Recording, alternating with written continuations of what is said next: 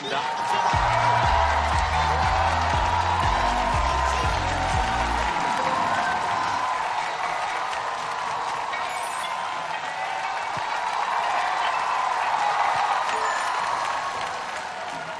다들 별일이 없으셨구나.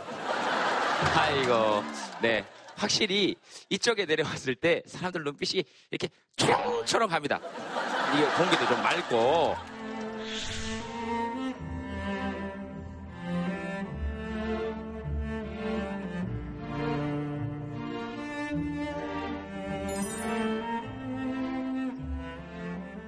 저를 이렇게 연예인으로 봐주는 것 같아요. 저는 뭐 요 정도 인기가 딱 좋은 것 같아요. 길거리 나가면 사람들이 알아는 보는데 따라오지 않는 정도. 아, 따라오지 않아, 크게. 아까도 여기 앞에 들어올 때 누가 사진 한 장 찍어요. 그래서, 아유, 이렇게 인사만 합시다. 그랬더니, 예, 알겠습니다. 그럼 가요. 그래서 아주 자연스럽게 이야기하는 정도가 제일 좋은 것 같습니다. 그래서 오늘 그 멀리 여러분들 만나러 온다고 양복도 한번 입어보고 그랬습니다. 네. 뭐 이렇게 스케치북에 벌써 이렇게 많이 있다. 아이고, 뭐 이렇게 많이 적었어요?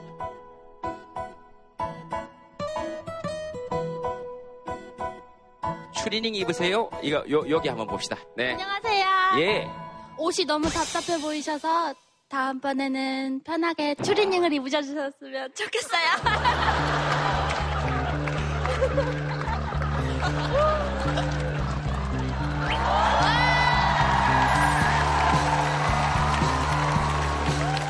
됐습니까? 예. 추리닝 입고 올게요. 자, 예, 좋습니다. 또. 아, 저희 지금 여기 저 여섯 명 전부 다 어린이집 교사 선생님들이에요. 네, 네. 어, 근데 요즘 사회적으로 어린이집 그 아동학대 사건이 되게 많잖아요. 네. 근데 저희도 지금 음, 말도 안 되는 일들로 다 상처받은 선생님들이거든요. 계속 일을 하고 싶은데 이제 자부심도 떨어지고 제발 그냥 고운 시선으로 바라봐 주셨으면 좋겠어가지고 사실 어제 되게 많이 속상해가지고 네. 술을 지금 엄청 먹고 지금 해장이 안 된 상태에서 왔어요. 구체적으로 무슨, 어, 어제 무슨 안 좋은 일이 있었습니까? 저희 어린이집 같은 경우는 실시간 CCTV 공개예요. 그 CCTV를 24시간 보시는 분들이 계세요. 그러니까 막 뭐 아이가 돌아다녀요 앉혀주세요. 아이가 밥을 안 먹네요 먹여주세요. 이런 분들이 굉장히 많아요. 그냥 솔직히 말하면 저희한테는 개인 생활을 침범 당하는 거나 마찬가지인데도 저희 교사들은 그런 거 하나도 상관 신경 쓰지 않고 아이들 계속 안아주고 사각지대는 절대 가지도 않고 하는데도 불구하고 저희 어린이집 선생님들이 자기한테 관심이 없다. 앞에 나오는데도 아는 척도 안 해준다. 저희는 공개하는데도 불구하고 이런 말들을 계속 들어야 하는 입장이잖아요. 집에 가서 정작 저희 새끼들은 챙겨주지를 못해요. 제가 딸만 셋이거든요. 저희는 진짜 진심으로 사랑으로 아이들을 가르치고 있으니까 그거 하나만 좀 믿음으로 믿으면서 좀 아이를 보내줬으면 정말 감사하겠습니다. 저 자세하게 말씀 못 드리겠는데 자세하게 말씀하셨는데. 어린이집 주무 담당 부서가 보건복지부고 유치원은 교육부죠. 어린이집만 의무로 의무로 되어 있고 그렇죠. 똑같이 아이들을 지금 양육하는 기관인데 월급도 안 나와요, 사실. 월급이 안 나와요. 누리, 누리비가 안 나와요. 누리비가 30만 원이거든요. 네. 근데 그 30만 원도 안 나와요, 지금 4월 달부터. 그 제가 어, 양복을 입어서 지금 장관으로 착각하시는 모양인데 왜 저한테 그래요? 아 알겠습니다. 오죽 답답하시면 교육 예산, 복지 예산 뭐 이런 거 다 따져가지고 이제 얘기해봐야 되고요. 그 다음에 CCTV를 설치하는 것이 옳은 일인가, 진짜로 부모님들을 안심시킬 수 있는 일인가. 사실 제가 이렇게 가서 이렇게 보면 어떤 CCTV도 사각지대가 없는 CCTV는 없거든요. 여러분 도로의 목표가 뭘까요? 교통사고가 제로를 목표로 모두 건설되는 겁니다. 그러나 일어나면 개선하는 것이죠. 그러나 목표는 영이죠. 보육의 목표가 무엇일까요? 모든 아이가 행복한 것이 목표죠. 함께 CCTV 아래서 생활하는 아이들이 어떤 마음을 가질 수 있을까요? 사람을 믿어줘야 그게 가장 훌륭한 CCTV 아닐까요? 서로 믿어주는 마음이 서로 믿어주는 마음이 어, 술이 떡이 되신 그 심정 이해한다. 그 다음에 이 선생님도 누군가의 엄마구나, 누군가의 딸이구나 하는 걸 알게 되는 것이 저는 가장 좋은 해결책이라고 생각합니다. 예, 선생님들한테는 박수 한번 보내주시기 바랍니다.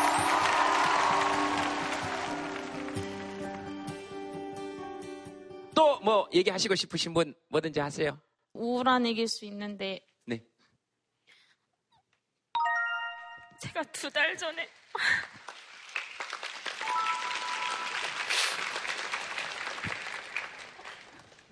남편을 하늘나라에 보냈어요.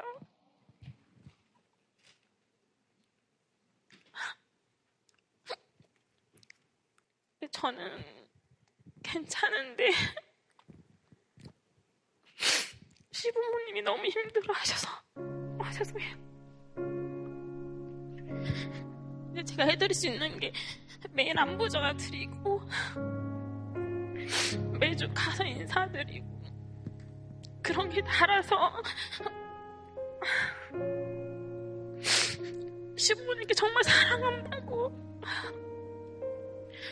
남편 목까지 더 잘할 테니까 힘내시라고 꼭 말하고 싶었어요. 저도 딱 15년 살았거든요. 일찍 결혼해서. 근데 남편한테 너무 고마웠고 행복했었다고 영원히 사랑한다 말하고 싶고 혹시 옆에 지금 남편 가져간데 정말 잘해주시라고 말해주고 싶어요 진짜 마트에 가서 부부끼리 손잡고 가는 것만 눈물이 나고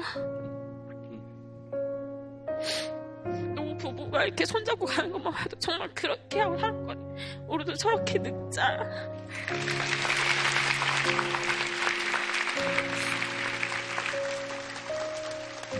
다, 너무 다. 슬프죠 죄송해요 네? 본인보다 더 슬프겠어요? 네. 근데 제가 이런 일 겪어보니까 정말 작은 거에 감사함을 느끼고 그냥 제가 발 뻗고 잘 집이 있다는 것도 감사하고 제가 제 일을 한다는 것 자체가 제 일이 있다는 거에 감사하고 김대동 씨 어머님도 그렇게 키우셨대잖아요. 김대동 씨 어머님도 그렇게 키우셨대잖아요. 아니 아니 정말 대단하시고 존경스럽다고 제가 이런 일 겪고 나 보니까 주변에 은근 많으시더라고요. 그래서 아이고, 본인도 힘드실 건데, 시부모님의, 거기다 우리 엄마까지. 그거 하나만 좀 덜어드리고 싶긴 해요. 그 마트에 가서 손잡고 다니는 부부 보면 눈물 난다 그러셨을 때, 예, 그건 저도 눈물이 납니다. 이렇게 보면 눈물이 나기도 하고, 남편하고도 잘 지금 잠시 이별을 하시고 계시는 중이다. 어, 그런 생각도 들고요. 딸 이름이 어떻게 되십니까? 이지연이요. 지연이 우리 지연이는 엄마한테 뭐라 그럽니까 요새? 처음에 말을 못했어요. 그래서 아직은 어리니까 어떻게 보면 그게 감사하더라고요. 죽음의 의미를 잘 모르기 때문에. 그래서 저도 모르게 감정 컨트롤이 안 될 때는 얼굴 표정이 안 좋아지고 하면 저희 딸이 엄마 울어? 그렇게 물어보더라고. 엄마 속상해. 그러면 어 지연아 미안해. 엄마가 한동안은 이 감정 컨트롤이 안 될 것 같아. 엄마가 눈물을 많이 흘릴 것 같으니까 네가 이해해줘. 그랬어요. 근데 저희 딸이 그러더라고요. 엄마, 방학 때까지는 내가 엄마가 마음껏 울어도 괜찮으니까 시간을 줄게. 슬프겠지. 그래서 더 미안하고 나중에 남편 만나고 나 음. 정말 잘했지. 우리 딸 잘 키웠지. 그런 엄마가 될 수 있을까가 가장 고민이에요, 사실은. 알겠습니다. 저기 지연이 데리고 여기 어린이집 선생님들하고 어린이집 선생님들 잠깐 가셔가지고 한 다섯 분 정도는 우리 저기 지연이하고 좀 같이 놀아주시고 거기 아까 말씀하셨던 선생님은 저기 어머님하고 술이 떡이 되도록 한 잔 한 잔좀 이렇게 예? 왜냐하면 우리 어머님도 한번 이렇게 쫙 다 한번 털어놓고 시부모님 걱정하시고 이런 것도 다 좋은데 우리 엄마까지 걱정하는 거 좋은데 우리 어머님한테 잘 좀 대해주시면 좋겠습니다. 또 뭐 하시고 싶은 얘기 있으신 분 있으시면 하세요. 저는 어, 김재동 아저씨 때문에 엄마랑 너무 말이 안 통해서 저희 엄마가 엄청 김재동 아저씨 톡토유를 엄청 즐겨보는데 네. 맨날 하실 때마다 좋은 말씀을 해주시고 맞는 말씀을 해주시지만 저한테 다가올 때는 막 엄마랑 말이 안 통하고 맨날 김재동 아저씨가 그랬다고 톡토유에서 그랬다고 어? 김재동 아저씨가 톡투유에서 어 그랬다고 그런데 너는 톡투유에서 그랬는데 너는 왜 말을 안 듣냐고 막 이런 식으로 말씀을 해주셔가지고 제가 엄마랑 말이 안 통해요. 네 그런 게 있어요. 어, 그런 게 그래서 있구나. 어, 저- 충분히 그렇게 했어요. 네. 그 표정에서 제가 그 분하고 억울하고 답답한 마음이 아주 뭐 일자로 나오네요, 그대로. 맨날 김재동 아저씨가 그랬다고 톡투유에서 그랬다고 구체적으로 어떨 때 그랬어요? 엄마한테 용돈을 조금 요구를 할때 예. 엄마가 뭐 한 달에 뭐 30 이렇게 말씀하시면 저는 그러면 엄마 35 이렇게 외친단 말이에요. 근데 엄마는 엄마의 지원, 재정적 지원을 받으면서 어? 너는 왜 엄마 말 안 듣냐? 김재동 아저씨가 그랬는데 김재동 아저씨가 그랬는데 부모님 지원을 받는 기간에는 엄마 말을 부모님 말을 들어야 한다고 하셨다. 이러니까 말이 안 통하는 거야. 저희 어머니가 지금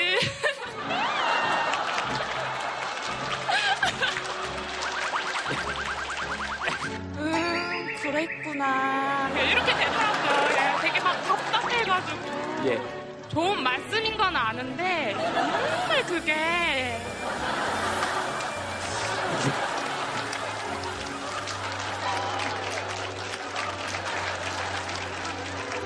길게 말씀하셨지만 현지 씨 말씀을 제가 쭉 요약하면 한 문장입니다. 김재동과 톡토유가 없어졌으면 좋겠다. 아, 아니 아니 뭐 그렇게 생각할 수 있지. 그다음에 어머니께서 잘못 조금 들으신 경향이 있으신데 엄마의 지원을 받을 때에는 엄마의 말을 좀 들어라 했던 건 이런 거였습니다. 그냥 말을 잘 안 들어요. 누구 말을요?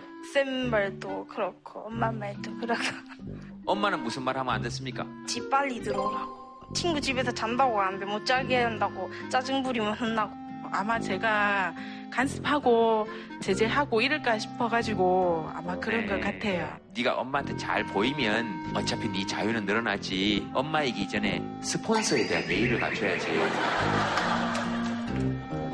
엄마의 지원을 받을 때에는 엄마의 말을 좀 들어라 했던 건 이런 거였습니다. 엄마가 일찍 들어와 하면 예 알겠습니다 하고 늦게 들어와도 된다. 김재동 아씨가 톡투에서 일찍 다니라 그랬지. 그러면 미안해요 하고 자라. 들어줘라. 엄마는 그럴 수 있겠다. 지금 현지 씨 얘기하는 게 답답하다는 데 대해서는 저는 동의합니다. 그래서 앞으로 엄마가 어떤 이야기를 하면 엄마 톡투에서 김재동 씨가 내 의견에 동의한다는 얘기를 들었지.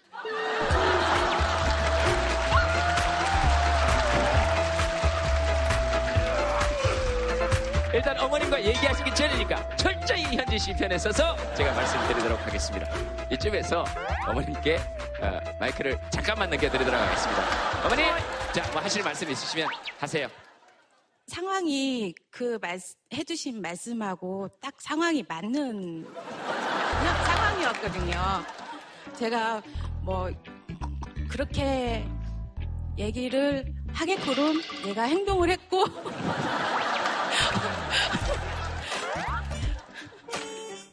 저는 현지 씨가 잘못했다고 생각합니다.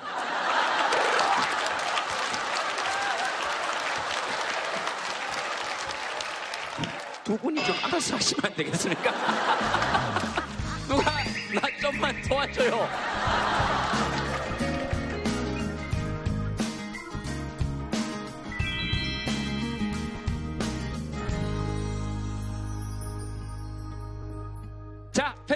모시겠습니다. 여러분 박수로 환영해 주시기 바랍니다. 어서 오십시오.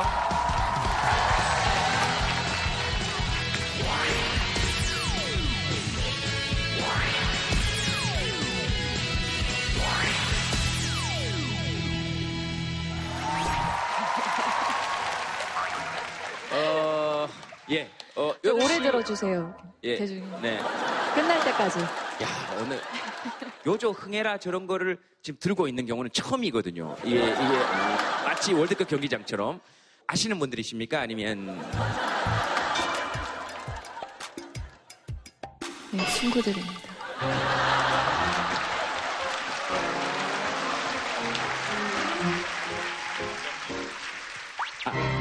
아, 그 농담으로 여쭤본 건데 아, 진짜 친구들입니까? 아, 그래요? 하나만 좀 여쭤보겠습니다. 뭐 추궁하는 것은 아니고요. 피켓은 시키신 겁니까? 잡아줘서 그거만 얘기해 주시면 돼요. 오케이, 알겠습니다. 네, 오케이.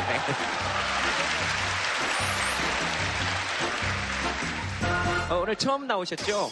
네, 네. 처음 나오신 것 같습니다. 소개 부탁드리겠습니다. 안녕하세요. 저는 모던 가야금어 정민아입니다. 반갑습니다. 네, 음, 그러시구나. 네. 잠깐 뭐 연주 같은 걸 지금 부탁드려도 괜찮나요?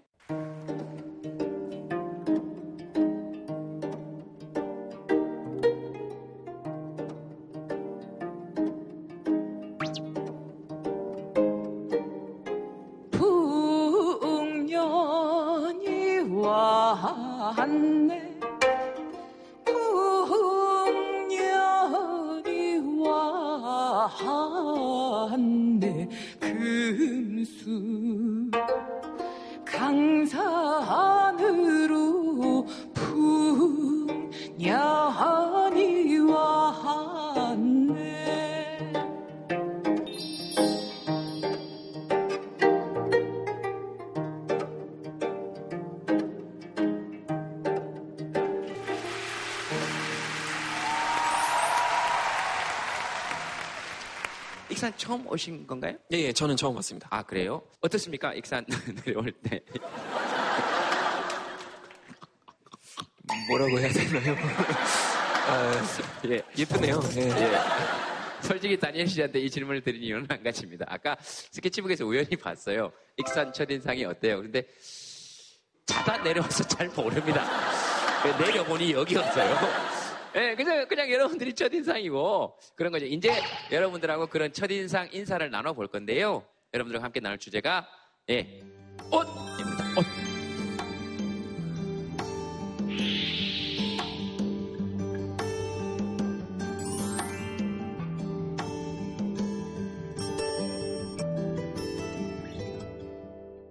옷하고도 정신건강, 그러니까 마음 이런 거하고도 연관이 좀 많이 되죠, 사실. 옷이 이제 자기를 감추는 어떤 수단이기도 하고 또 자기를 드러내는 수단이기도 하고 두 가지 측면을 같이 가지고 있거든요. 그래서 옷을 어떻게 입냐를 가지고 사람들은 놀랍게 상대방을 평가를 해요. 약 5초면은 그 사람이 옷을 어떻게 입었냐에 따라서 평가를 하는 것 같아요. 얼마 전에 이렇게 인터넷에 돌았던 동영상인데 어떤 아이한테 약간 노숙자의 옷을 입혀가지고 길거리에 내놨어요. 그랬더니 아무도 그 아이를 돌보지 않을 뿐만 아니라 어떤 사람은 아이를 멀리하고 어, 너 저리 가라고. 어우, 너 같은 애한테 방해받고 싶지 않다고 아이한테 험한 말을 한 경우도 있었거든요. 그 아이를 옷만 예쁘장하게 어, 놓으니까 모든 사람이 얘한테 와가지고 무슨 안 좋은 일이 있는 거 아니냐, 내가 도와줄 일은 없냐 하고 그 아이에게 친절하게 대하는 거예요. 실제로 옷을 어떻게 입었냐에 따라서 얼마나 우리가 사람을 다르게 대하냐를 이제 보여주는 증거가 되겠죠. 그래서 옷이라는 게 우리 마음을 표현할 뿐만 아니라 상대방이 나를 이해하는데 중요한 어떤 수단이 되는 건 분명한 것 같습니다. 네. 선생님 얘기 들어보니까 저도 갑자기 생각나는 일화가 있는데 저는 수영장 다닐 때 옷이라는 게 그 생각 이상의 또 다른 의미가 있구나라는 걸 느낀 적이 있었거든요. 그러니까 수영장 안에서는 모두 다 머리카락도 다 수영모 안에 숨기고 옷도 그냥 똑같은 수영복을 입고 있잖아요. 근데 수영을 끝나고 옷을 입고 나온 모습을 보면 대략적인 파악이 시작, 그때부터 시작이 된다고 해야 되나? 사람이 어떤 옷을 입고 어떤 스타일링을 하는가가 그 사람을 표현해주고 또 이제 보면서 아, 저 사람이 이런 사람인가 하고 짐작하게 해주는 굉장히 중요한 어떤 코드인 것 같다는 생각을 수영장 다닐 때 했어요. 네. 확실히 좀 다르구나. 음. 우리는 수영복이 되게 중요하다고 생각했던 사람이에요. 아, 수영복이 이렇게 참 예쁜 수영복들이 많구나.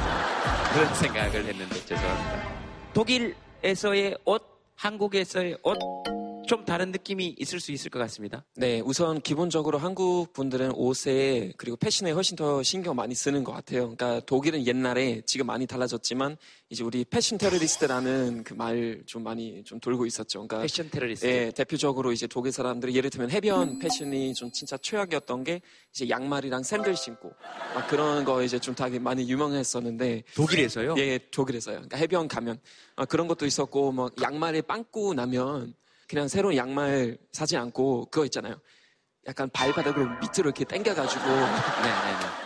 신발 신고 막 그랬었죠. 얘기하니까 문득 생각나는 게 있는데 그 똑같은 옷을 강동원 씨가 예전에 강동원 씨가 한번 입은 적이 있더라고요. 그래서 그 두 개 사진을 비교해 놓고 사람들이 정말 아주 난도질을 해놨더군요.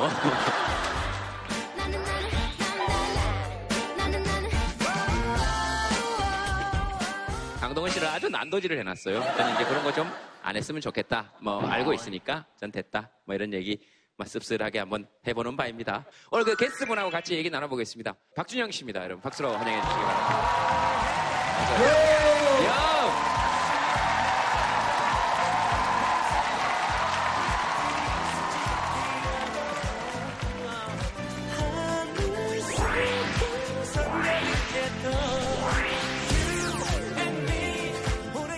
What's up, man? 어, 형만 없으면 별 일이 없지. 그리고 일이 되게 좋아요, 여기. 일이 되게 좋아요, 여기. 익산, 익산. 아, 익산. 익산, 익산 좋아. 왜냐면 음식이 최고예요, 최고. 서울 맛집보다 더 맛있어요. 파김치. 파김치가 짱이야. 왜냐면 그 젓갈로 만드니까, 와. 야, 안녕하세요. Up? On, man. 이제 안 주는 거야? 예? 술 드신 거 아니죠? 아니에요. 아, 왜냐면, 괜찮죠? 아, 왜냐면, 파김치를 너무 사둔 걸 줬나? 아, 내가 뒤에서 한 두 시간 동안 기다렸어요. 기다리고 있는데 막 몸이 근질근질한 거야. 야, 멈추지 마세요. 지금 녹화한 지 1시간 20분밖에 안 됐어요. 처음 녹화한 지가. 그러니까 아, 왜 그래? 네. 일단 어, 나를 여기 초대해 주셔서 감사해요. 왜냐면 어, 여기 다 유식한 분들인데 저 나와서 무슨 말 할지 모르겠는데 제가 궁금해. 요- 우린 친구예요. 동갑. 육구. Up?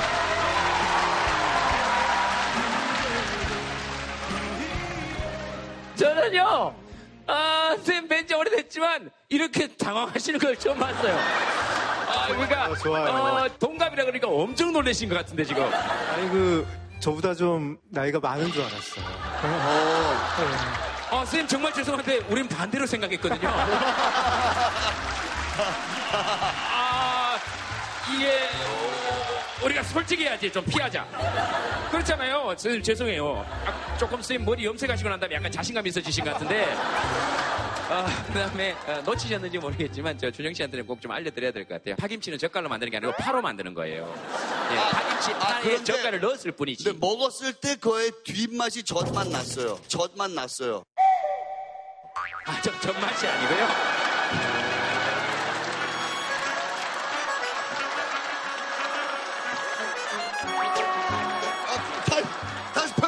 젓갈맛 났어요. 예, 뭐, 뭐, 그, 어, 다른 말 아니에요? 아주 좋은 말입니다. 어, 그럼, 그럼요. 모유 수유를 이제 권장하는 그런 의미, 의미이죠. 저 좋아요. 뭐, 뭐. 그러니까 내가, 내가 이렇게 해놓으면. 아, 그러니까. 그러니까 젓갈을 좋아하는데, 에, 지금 이제 그 한국말이 익숙지가 않아서, 어, 그런 거죠. 난 조용하고 있으면 맨날 조마조마하다? 자, 어쨌든 알겠습니다. 근데 아예 순수함 같은 게 있어서, 저, 형은 무슨 얘기를 해도 되게 좋더라고요. 그러니까 그 대통령님한테도 누나라 그랬대요? 그죠. 아, 왜냐면 나, 제 나이하고는 뭐, 어머니보다는 누나가 더 가깝죠. 그래서 누, 누나라 그랬어요? 아이고, 잘하셨습니다. 이분이 이제 이 현대판 어, 조영남 씨인 거죠. 조금 젊은 조영남. 예전에 조영남 씨, 그, 조영남 쌤그 청와대에 가셔서 공연하시는데 노래 부르다가 갑자기 여기 양복 주머니 안에 하모니카 꺼내려고 손을 넣었다가 모든 경호원이 와서 조영남 씨를 덮쳤잖아요. 당황하셨을걸요. 똑같이 했어. 근데 옆에 있는 경호원들이 있어. 아니, 어. 당연하죠. 전설처럼 떠도는 얘기인데 사연 한번 보도록 하겠습니다. 준희 씨가 하나 골라주시죠. 짧은 치마 입기 무서워요. 그 남자 때문에 그, 그, 그게 뭔지 모르겠어. 오, 그래요? 오, 그래요? 그, 그, 네. 그 저런 남자들한테 짧은 치마를 입혀버려야 되는데. 준희 씨 뭐 하실 말씀 있었어요? 지금? 아니, 난 어디, 나 쳐다보고 말하는 줄 알았더니 봤더니 여기 써있더라. 아니, 왜 우리는 여기 있잖아. 여기 모니터 있는데 왜 나 쳐다보지? 형은 지금 어딜 쳐다보는지 하나도 모르겠어요. 아, 아, 아이, 괜찮아요. 아이, 괜, 아, 아, 아. 네네. 오! 이렇게 밝았네. 어, 어, 약간 그 예전 슈퍼맨 있잖아요. 그, 그, 저, 크리스토퍼 리브. 기자일 때 머리 좀 넘겨가지고, 그, 그, 클라크죠, 클라크. 되게 몸도 그렇고 되게 많이 닮아서. 재석이도 똑같은데? 재석이도 똑같은데? 재석이도 똑같은 재석이도 똑같은 재석이도 똑같은데? 재석이래. 쟤도 이따가 저도가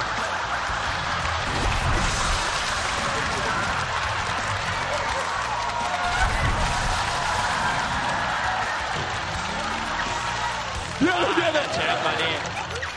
지금 정신이 없는 아니, 양반이네. 아니, 어, 알았어요. 안 가요. 아니, 거기 아, 여기서 하려고 멋있다고 그러는 거예요. 얘기하는데. 뭐라고요? 멋있다고요? 멋있잖아. 그, 그 누가요? 머리 재석이 형이요? 버슬거리고. 재석이는 피쩍 말랐고 너가 몸도 더 좋고. 얘 몸 좋아요. 얘가 이런 거 입어서 그렇지 밑에 보면 뺨 있어.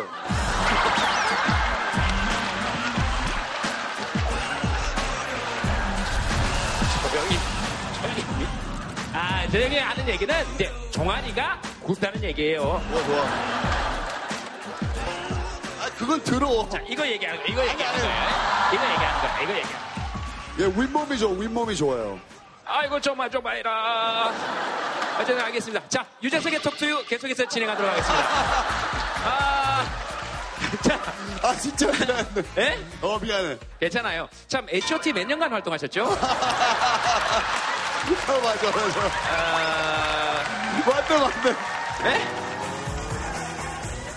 아, 이거 즐겁습니다. 자, 첫 번째 사연. 짧은 치마 입기 무서워요. 그 남자 때문에. 어, 디 계십니까? 어, 예, 저기.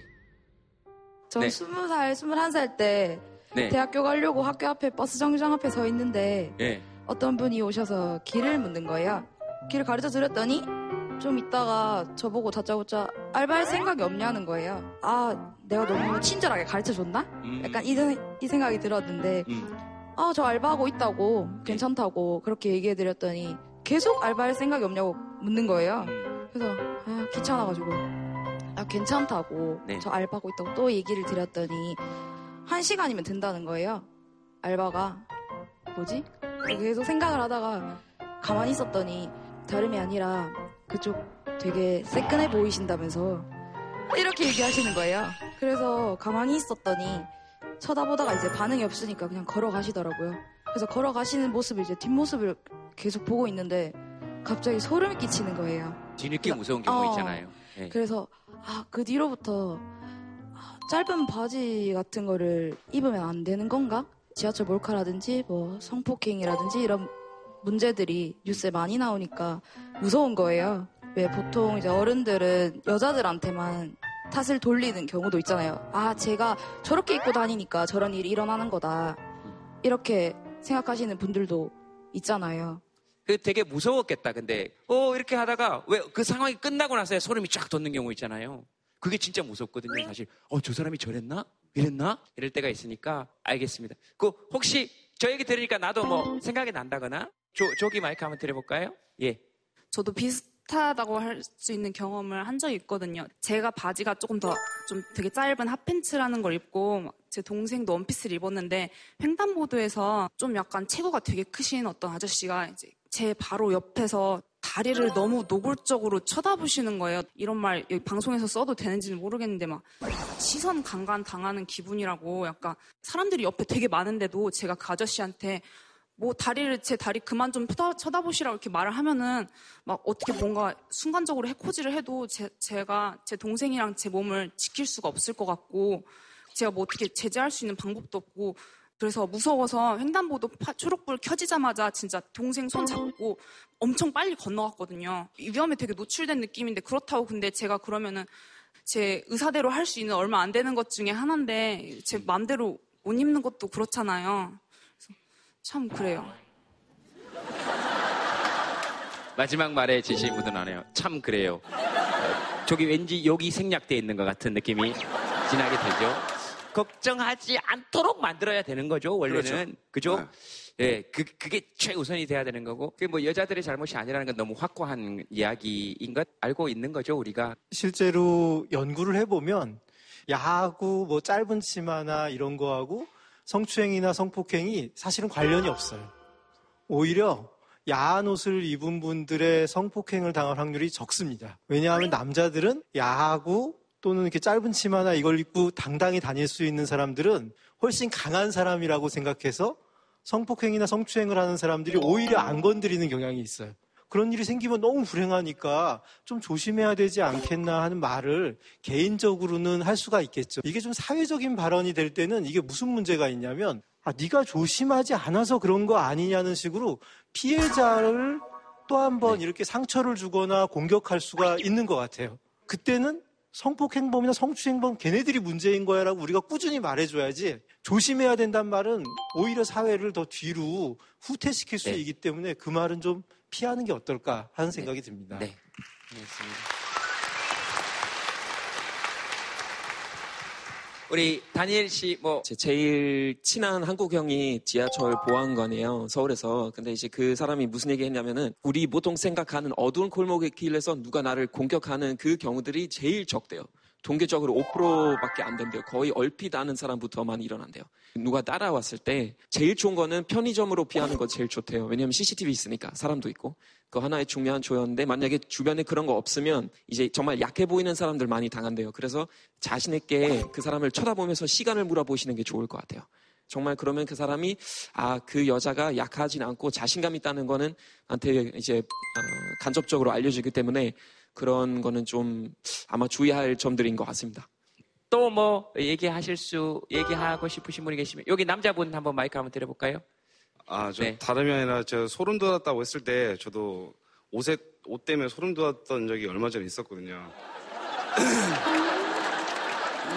이번이 반바지 입고 남자가 봤나? 아, 그게 아니라 집에서 있는데 예. 갑자기 와이프가 제 옷을 입고 딱 나왔을 때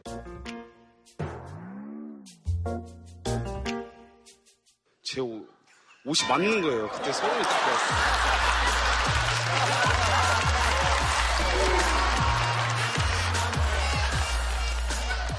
그 너무 자연스럽게 그딱 실루엣이 그러더라고요. 아 그래가지고 그때 좀 소름이 돋았어요. 아내한테 지금 그렇게 얘기한 건 조금 심한 거 아닙니까?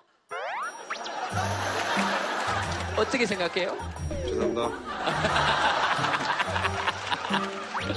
아내도 하실 말씀이 이- 있으실 거 아니에요? 지금 남편이 갑자기 이 얘기를 해서 소름이 좀 많이 돋으신 것 같은데. 아니요, 저도 제 자신이 소름 돋았어요. 제, 제 옷을 입는 것만 너무 착, 착, 착 달라붙어서. 어떡하시나. 제가 살이 많이 쪄서 제가 처녀적보다 거의 지금 애기 둘 낳고 한 12kg가 찐 상태거든요. 그러다 보니까 이제 남편 옷을 입게 됐는데, 근데 별로 그 덕분에 뭐 옷 사는 돈도 좀 줄이고, 우리도 뭔가 이해받는 것 같고 그 발끈하고 화를 내실 수도 있는데 저런 분하고 살면 참 좋겠다 그런 느낌이 되게 많이 들었어요. 또한분 정도만 더 얘기 들어보겠습니다. 제가 대한검도의 공인 검도 5단이거든요. 예, 어, 아가씨 쪽이었어요. 길을 걸어가고 있는데 모자를 쓴 어떤 머시마가 머시마가 모자를 딱 쓰고는 저한테 칼을 딱 들이대더니 돈 있어 없어 그는 거예요. 근데 제가 그 동네에 좀 오래 살았거든요. 그런데 어, 내 구역에서 내 카, 어? 어디 감히 칼을 들이대면서 돈 있냐, 있냐 고 없냐고 하는 거예요. 근데 5천 원밖에 없는데 달라고 하니까 좀 창피하잖아요. 그래가지고는 순간 제가 이렇게 어깨를 툭 치면서 없어 이 자식아. 그래서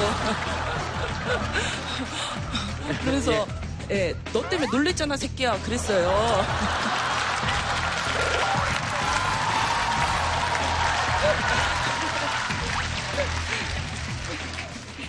그 뒤로는 좀, 어, 저도 이제 결혼하고 그러다 보니까 더 여성스럽게 검도장에서는 관장님이지만은 밖에서는 좀 이렇게 원피스도 입고, 예, 그렇게 안 보이죠?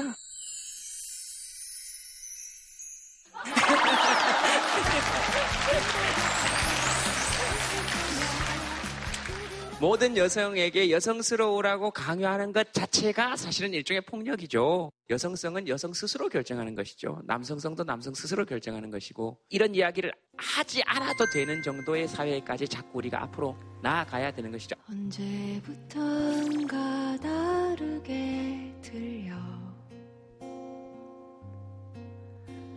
언제부턴가 다르게만 보여? 혼자 끓인 라면처럼 혼자 마시던 쓴소주처럼 이젠 내 입가에 머무네. 지금은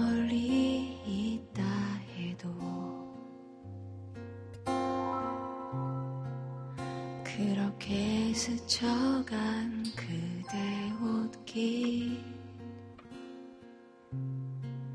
지금 내 옷깃에 머무네 여기 내 귓가에 머무네 다니엘 씨가 오늘 하나 해, 해, 해줄까요? 저 그거 궁금한 것 같아요. 청바지 금지, 민소의 금지, 쇄골 금지. 뭘 입어야 하죠? 이게 쇠골이 금지면 이걸 빼놓고 다녀야 됩니까? 아 그렇잖아요. 있는 쇠골을 이걸 뭐 어떻게 어떻게 생각하세요? 저 사연만 보고 준영 씨는? 난 쇠고리 뭔지 몰라요. 열쇠고리 같은 거 말하는 거 아니에요? 아 어, 열쇠고리. 클라베코. 예, 예, 예, 예, 그렇죠. 아, 야, 클라바코, 클라바코, 요거.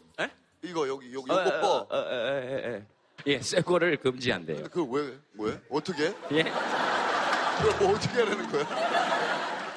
그러니까 제 말이 이상한 사람이네. 네. 근데 이런 형 하나 있으면 진짜 좋겠죠. 그러니까 그러니까 뭐 논리를 따지고 뭐 이래 가지고 내 편 들어주는 게 아니고 이상한 사람들이네. 아니 아니 이게 최고의 위로지 뭐 그렇잖아요. 그 이상한 사람들이네. 불타오르네. 있습니까? 어, 예, 저기. 아, 저희 유치원 이야기인데요. 저희는 다른 유치원과는 좀 다르게 옷에 대한 엄격한 규율이 좀 있어요. 쇄골이 보이는 옷이나 치마가 무릎 위로 올라왔던 것들이나 아니면 레깅스, 치마 반바지, 치- 뭐 반바지, 구부, 칠부 이런 것들을 다 제한을 하고 있거든요. 그러면은 그러면은 뭐 한복을 입고 나가십니까? 뭐, 아, 그래서 한복 입으려고 알아보고는 있었어요. 뭘 입어야 될까 고민이 돼서 어, 예. 한복 사이트도 들어가 보고 근데 또 너무 한복을 입는 걸 좀 원하지는 않으세요. 그러니까 교사 이미지에 딱 맞는 거를 찾으시더라고요. 그래서 제가 생각했을 때는 아이들과 어울려 놀려면 좀 더 편안하고 그냥 제가 움직이고 활동하기 편한 것들을 입어야 되는데 아침마다 거울을 보면서 내가 뭘 입고 나가야 될까 이제 고민이 되고 옷 살 때도 어떤 옷들을 사야 할까 하다가 이제 맨날 고무줄 치마를 사요. 그러다 보니까 이제 전에는 막 짧은 치마 입으면 내 몸매가 드러나니까 아, 난 살 빼야겠다 이런 게 보이는데 지금은 고무줄 치마에 발목을 가리니까 내가 얼마 정도 살이 쪘는지를 모르고 그냥 아이들이 제 뒤를 따라오겠다고 치마를 밟고 넘어질 뻔한 경우도 있고 바람 불면 치마 잡느라 바쁘고 어떤 게 정말 교사다운 옷인지 참 고민이 들 때가 많아요. 그 아까 말씀하실 때 교사의 이미지에 맞는 옷 그랬을 때 여기 계신 분들이 다 웅성웅성했던 거는 아마 그런 느낌으로 들렸어요. 그러니까 뭐 교사 이미지가 뭔데 도대체 그뭐 교사가 뭔데 애들하고 친하면 되고 뭐 아마 그런 그런 느낌. 지금 근데 이거 화면에 나가도 괜찮을까요? 유치원 원장님이 보시면은 설마 죽게 할까요? 멋있다. 난 오늘 너무 멋있는 여자분들을 많이 만났어요. 저 네. 술을 지금 엄청 먹고 지금 회장이 안 된 상태에서 왔어요. 없어 이 자식아. 그래서 설마 죽게 할까요?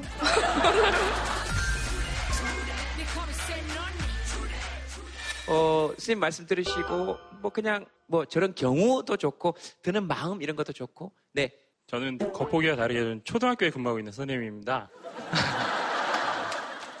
요즘에 선생님들의 복장은 많이 편해졌죠. 근데 공식적인 수업 공개나 아이들과의 수업 모습을 다른 사람들에게 보여줄 때는 정장 차림을 많이 합니다. 특히 넥타이까지. 선생님들의 입장에서 정장 차림은 굉장히 많이 불편하죠. 네, 그럼요. 어, 네, 물론이죠. 그래서 아직까지 저의 개인적인 생각으로는 그래도 선생님은 아이들과 같이 호흡하고 아이들하고 좀 더 친근하고 아이들과 같이 하는 직업인데 아이들도 정장 입은 모습을 보면 가끔 저를 보고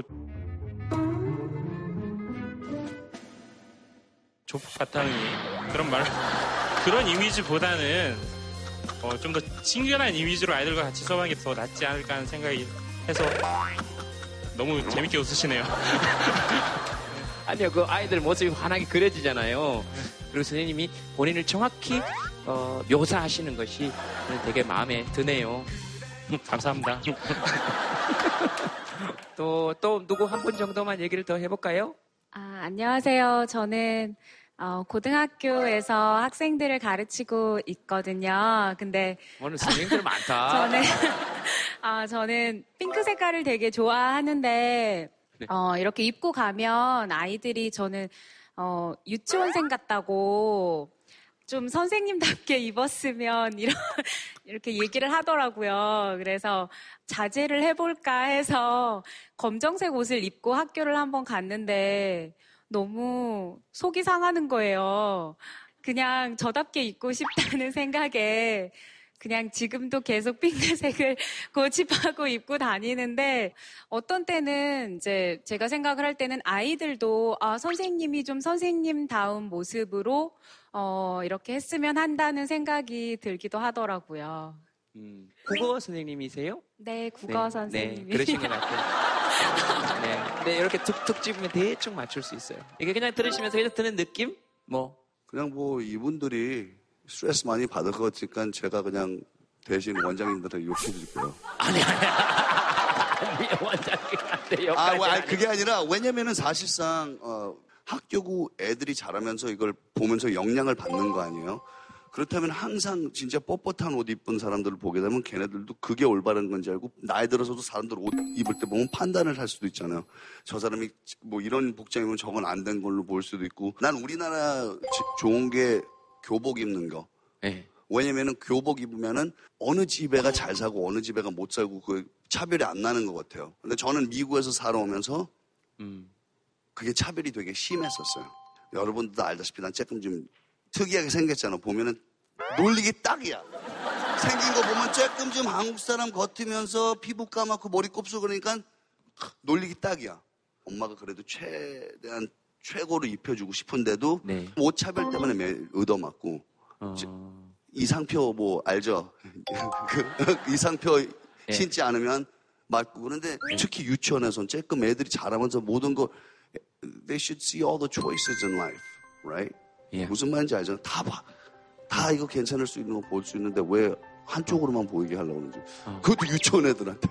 이, 이거, 이거 뼈가 어때서 이거는 하느님이 만들어준 거. 이거 하느님이 만들어준 뼈잖아, 이거. 교복 입어보신 적은 한 번도 없죠? 저요? 준이 형은. 이거, 이거 뼈가 어때서 이거는 하느님이 만들어준 거. 이거 하느님이 만들어준 뼈잖아, 이거. 교복 입어보신 적은 한 번도 없죠? 준, 저요? 준이 형은. 있죠? 우리 스프 교복 광고 했을 때.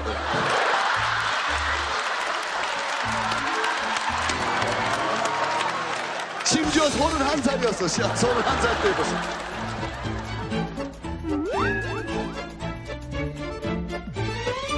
우리 형이 어, 무슨 얘기 하는 줄 알겠죠? 지나친 규제 같은 것들은 조금 선생님들이 조금 더 자유롭게 아이들하고 어울릴 수 있는 진짜 실용적인 게 무엇인가를 조금 봐줬으면 좋겠다. 아마 원장님께서도 나쁜 마음으로 그러신 게 아니고 또 살아오신 세월이 있고 그 시절엔 그랬으니까 조금씩 조금씩 변화해 가고 있는 것 같아요. 우리 사회가 그죠? 조금 더 나은 방향으로 네 아, 자막 부탁드린답니다. 원장님 사랑합니다. 네, 네 그럼 저도 이제 정신과 수련을 처음 받았을 때 반드시 하얀 와이셔츠를 입어야 돼요.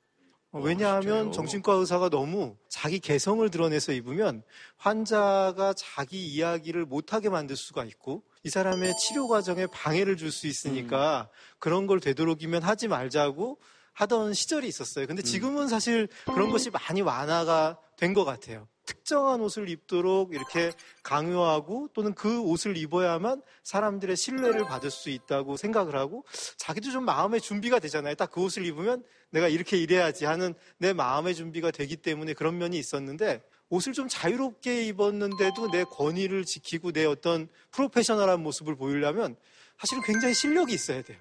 어떻게 보면 옷이 나를 지켜주는 면도 조금 있었던 것 같아요. 능력이 생기고, 응? 내가 좀 권위가 생기고, 자신감이 생기면, 그 다음에는 좀 자유롭게 입어도 될 것 같아요. 선생님이 뭘 입어도 얼마든지 아이들에게 대하는 태도가 항상 일정한 태도를 유지할 수 있다면, 그때는 그 복장을 가지고 뭐라고 하는 사람이 아마 없어지지 않을까, 이런 네. 생각이 좀 듭니다. 네, 그렇죠. 어느 정도 한해서 자율성을 좀 존중해주는 것이 좋지 않나. 예, 다음 사연 하나 누가 골라주시죠. 이번에는 요조 씨가 하나 골라주시겠습니까? 우리나라 사람들 옷차림을 너무 따져요? 어디 어디 계세요? 네, 여기. 어, 정장 스타일을 중요시하는 뭐 선호하는 그런 공무원 11년 차입니다. 변화를 두려워하지 않는 X세대로서 그 당시 DJ 덕이 청바지 입고 회사를 가라고 그렇게 강요를 했던 노래가 있었어요.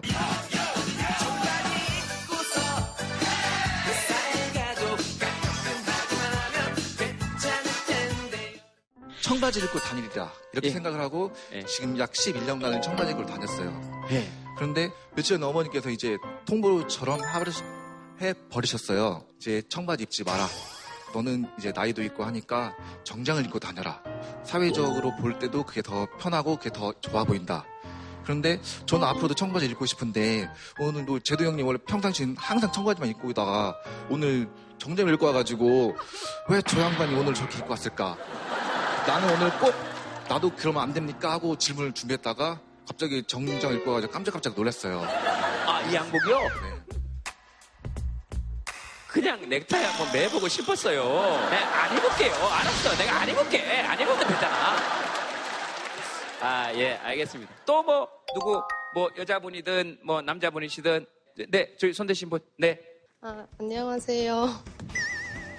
어.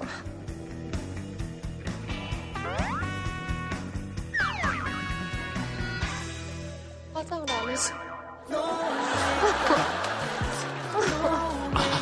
화장을 안 했어요? 근데 왜 그렇게 저요라고 불렀어요? 아, 하고 싶은 말이 있어서 제가 금융기관에 다니는데 예. 유니폼을 입고 일하거든요. 네. 그런데 왜 사복을 가지고 그렇게 지적을 하는지 청바지가 조금 찢어진 걸 입었다. 근데 그건 지적처럼 말을 하지 않고 경희 씨 월급 타면 옷 사 입어야겠네? 옷이 없어서 옷이 찢어졌어? 혹은 뭐 원피스를 잘 갖춰 입고 구두를 신고 갔다 하면은 뭐 오늘 선박? 좋은 데가? 같이 가자. 관심으로 하는 말인데 그 옷을 하나하나 입을 때마다 계속 뭔가의 코멘트가 달리거든요. 너무 스트레스를 받는 거예요. 음. 하다못해 그래서 그냥 편하게 청바지에 슬리본 같이 신고 이- 가면은 누가 사무실에 운동화를 신고 오냐고? 구두를 신으면은 높은 데 가서 공기가 좋아졌냐고? 뭐를 입고 다니는 건지 알 수가 없겠는 거예요. 관심이 중요하긴 하지만 그 관심이 참 부담스럽다는 게 말하고 싶었어요. 그러니까 너무 이렇게 사사건건 누가 뭘 입었는지 아이고 남의 인생들에 너무 그렇게 관심이 많다는 거죠. 그렇잖아요. 자기의 취향이고 자기가 가지고 진짜 그랬어. 나 우리나라 매칭 왔을 때 어떤 사람이 이렇게 서 있는데 차 타고 가는 거야. 너왜 그렇게 생겼어? 그러고 그냥 가요. 진짜 그랬어. 어, 진짜, 진짜, 진짜. 예. 그런 사람들이 있어요. 그러니까. 아니, 그런데 우리 뮤지컬 같은 거 볼 때도 예. 중간에 한 1시간 반 있다가 화장실 갈 시간도 주고 그러는데 여기는 그런 거 없나? 제가 아, 아, 아, 무슨 말 무슨 말씀인지 알아요. 준이 형을 잘 알잖아요. 눈이 이렇게 저하고 마주쳤는데 굉장히 뭔가 불안하고 지금 초조해 보이고 그리고 아까는 다리를 그렇게 벌리고 앉다가 완전히 지금 다리를 완전히 꼬고 앉았잖아요. 되게 얌전해졌죠.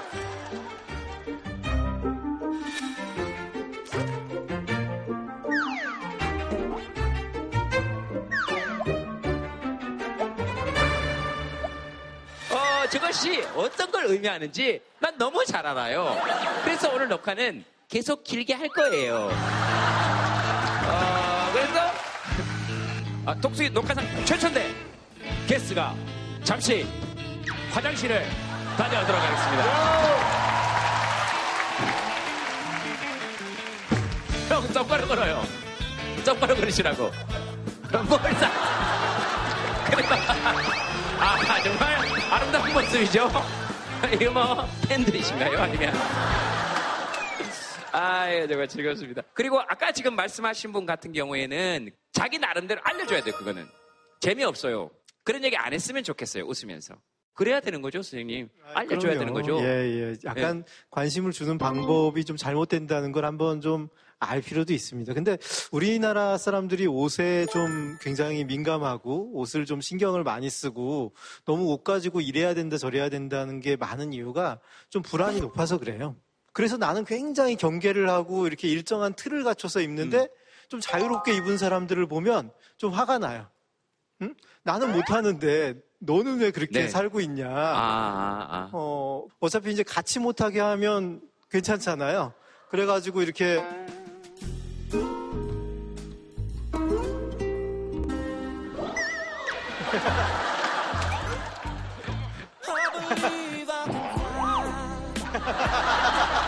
날아갈 것 같은 기분으로.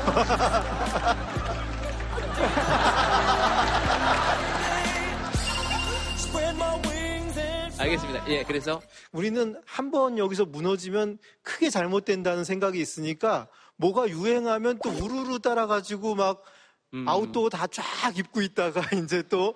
어떤 게 유행하면 또 그걸로 쫙 쏠렸다가 왜냐하면 그래야지 불안하지 않거든요. 그래야지 남한테 지적당하지 않고 그래야지 남한테 뭔가 너는 튄다, 너는 이상하다 이런 얘기를 안 들을 것 같고 이런 마음 때문에 그럽니다. 아마 우리 사회가 조금 더 한번 무너져도 좀 챙겨주는 게 괜찮고 자유롭게 나를 드러내도 별일 안 생길 거야 하는 사회가 된다면 이런 게 좀 없어지지 않을까 하는 생각이 좀 들어요. 네. 저도 한국 왔을 때는 어, 굉장히 인상적인 말 하나 들었어요. 그러니까 한국 분들이 이렇게 생각한대요. 그 어떤 여행책에서 봤거든요. 옷을 잘 입는 것이 상대방에 대한 예의라고 생각한대요.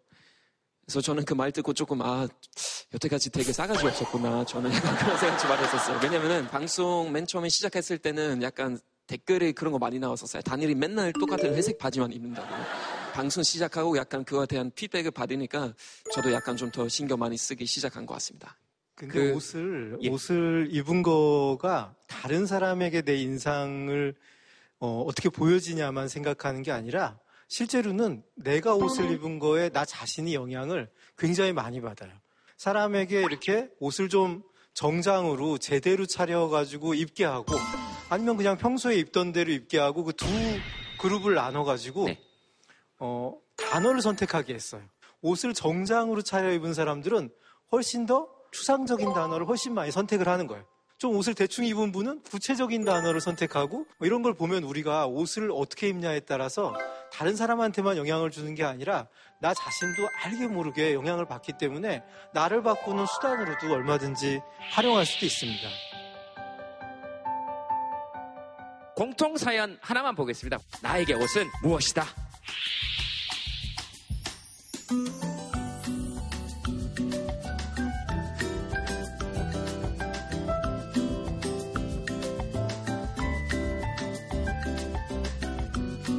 자, 여러분 한번 들어보시겠습니까?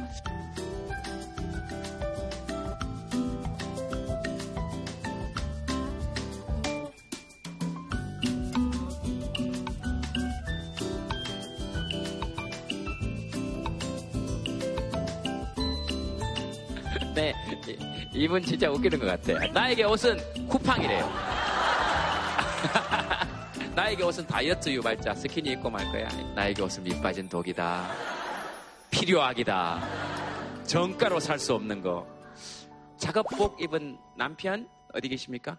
저희 남편은 어, 시아버지 사업, 가업을 이제 물려받으려고 이제 20대 초반부터 이제 제조업에서 이제 회사에서 일을 하고 있거든요. 근데 일을 하고 나면은 그게 제조업이다 보니까 좀 3D라서 기름때가 되게 옷에 많이 묻는데 뭐 마트 같은 데 가더라도 그냥 그 작업복 입은 채로 그냥 가고 그러거든요. 근데 저도 좀 창피하고 그런 게 있었는데 같이 살다 보니까 저는 이제 가족을 위해서 일한다는 걸 알, 이제 아니까 되게 자랑스럽고 되게 미안한 마음이 되게 많거든요. 근데 이제 우리 애들이 어, 다른 친구들한테 뭐 이제 커가면서 어, 너네 아빠는 왜 저런 옷을 입고 출퇴근을 해? 뭐 저런 옷을 입고 왜 밖을 다녀? 이제 이런 시선을 느끼고 이제 애들이 받 애들이 상처를 받을 것 같아서 그것도 속상하고 그 상처받은 모습을 남편이 보고 또 남편도 상처를 받을까봐 좀 속상하고 예 그래서 네 올렸어요. 네. 에이구, 그래도 약간 올라 그러시다가 또 남편 뭐 하시고 싶은 얘기 있으시면 하셔도 됩니다. 프레스 일, 그 기름때 많은 일을 하다 보니까 조금 어, 늦게 끝나는 시간에는 좀 귀찮기도 하고 사실. 음. 그래, 서 그냥 마트 같은데 데리러 오라 그럴 때 그냥 뭐 그거 입고 그냥 데리러 가기도 했는데 맨 처음에는 그런 생각 못 했었는데 저희 외국 애들 보니까 조금 그 생각이 조금 바뀌었었던 게 전에 같이 외국 애들이랑 그 은행을 간 적이 있었는데 청원 경- 경찰분이 좀 나이가 드신 분이셨는데 그 외국 애들한테 어디서 왔느냐 아니면은 뭐 몇 살이냐 이런 거 물어보시더니 갑자기 뜬금없이 조금 뚱뚱한 애가 있었는데 그의 배를 막 만지시면서 아우 살 좀 빼야겠다 막 이러시더라고요. 근데 그것도 그냥 장난인 줄 알고 저도 그냥 넘어갔었는데 한 친구가 자기네 나라가 돈이 없고 힘이 없어서 그렇게 했지 미국 사람이나 한국 사람이나 했었으면 그렇게 은행에서 할 수 있었어요. 그렇게 물어보더라고요. 우리 애들도 조금 내가 그런 옷을 입고 다녀서 그런 피해를 보지 않을까 해서 좀 생각이 조금은 바뀌었었던 것 같긴 한데 나도 어렸을 때 우리 엄마 이제 아빠 아빠 돌아가신 다음에 이 직장 생활을 많이 하셨어요. 그 공장에서도 일하시고 재봉틀 공장에서도 일하시고 그러면 항상 손가락 되게 많이 비시고 옷 차림 입고 있는데 애들이니까 놀리긴 놀려요. 어, 너의 엄마는 뭐야 어디 너는 엄마도 없고 아빠도 없는 애냐 뭐 이런 그런데 그렇다고 해서 애가 상처받을 거라고 생각하지 말고 애가 더 강해질 거라고 생각해요. 마음이 딱 여기 두 분을 보니까 부모님들 닮았다면 마음 되게 따뜻하고 서로 걱정해주고 그런 애들이기 때문에 그 영향을 받으면 아니 진짜 나 지금 웃으라고 하는 말이 아니고 진짜로 걱정 안 하셔도 돼요. 그 사실 의사만큼 존중해주지 못할 이유 있을까요? 그 사람들이 있기 때문에 우리가 이렇게 산다.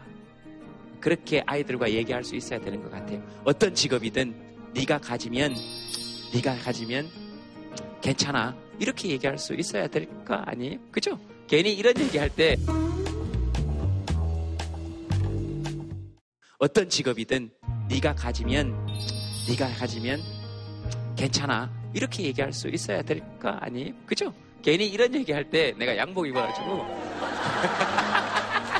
어 진짜 날 잘못 잡았네. 네. 세상 모두 어, 우리와 함께 기름때 묻히고 일하고 있는 사람들에게 네 박수 한번 보내주시기 바랍니다.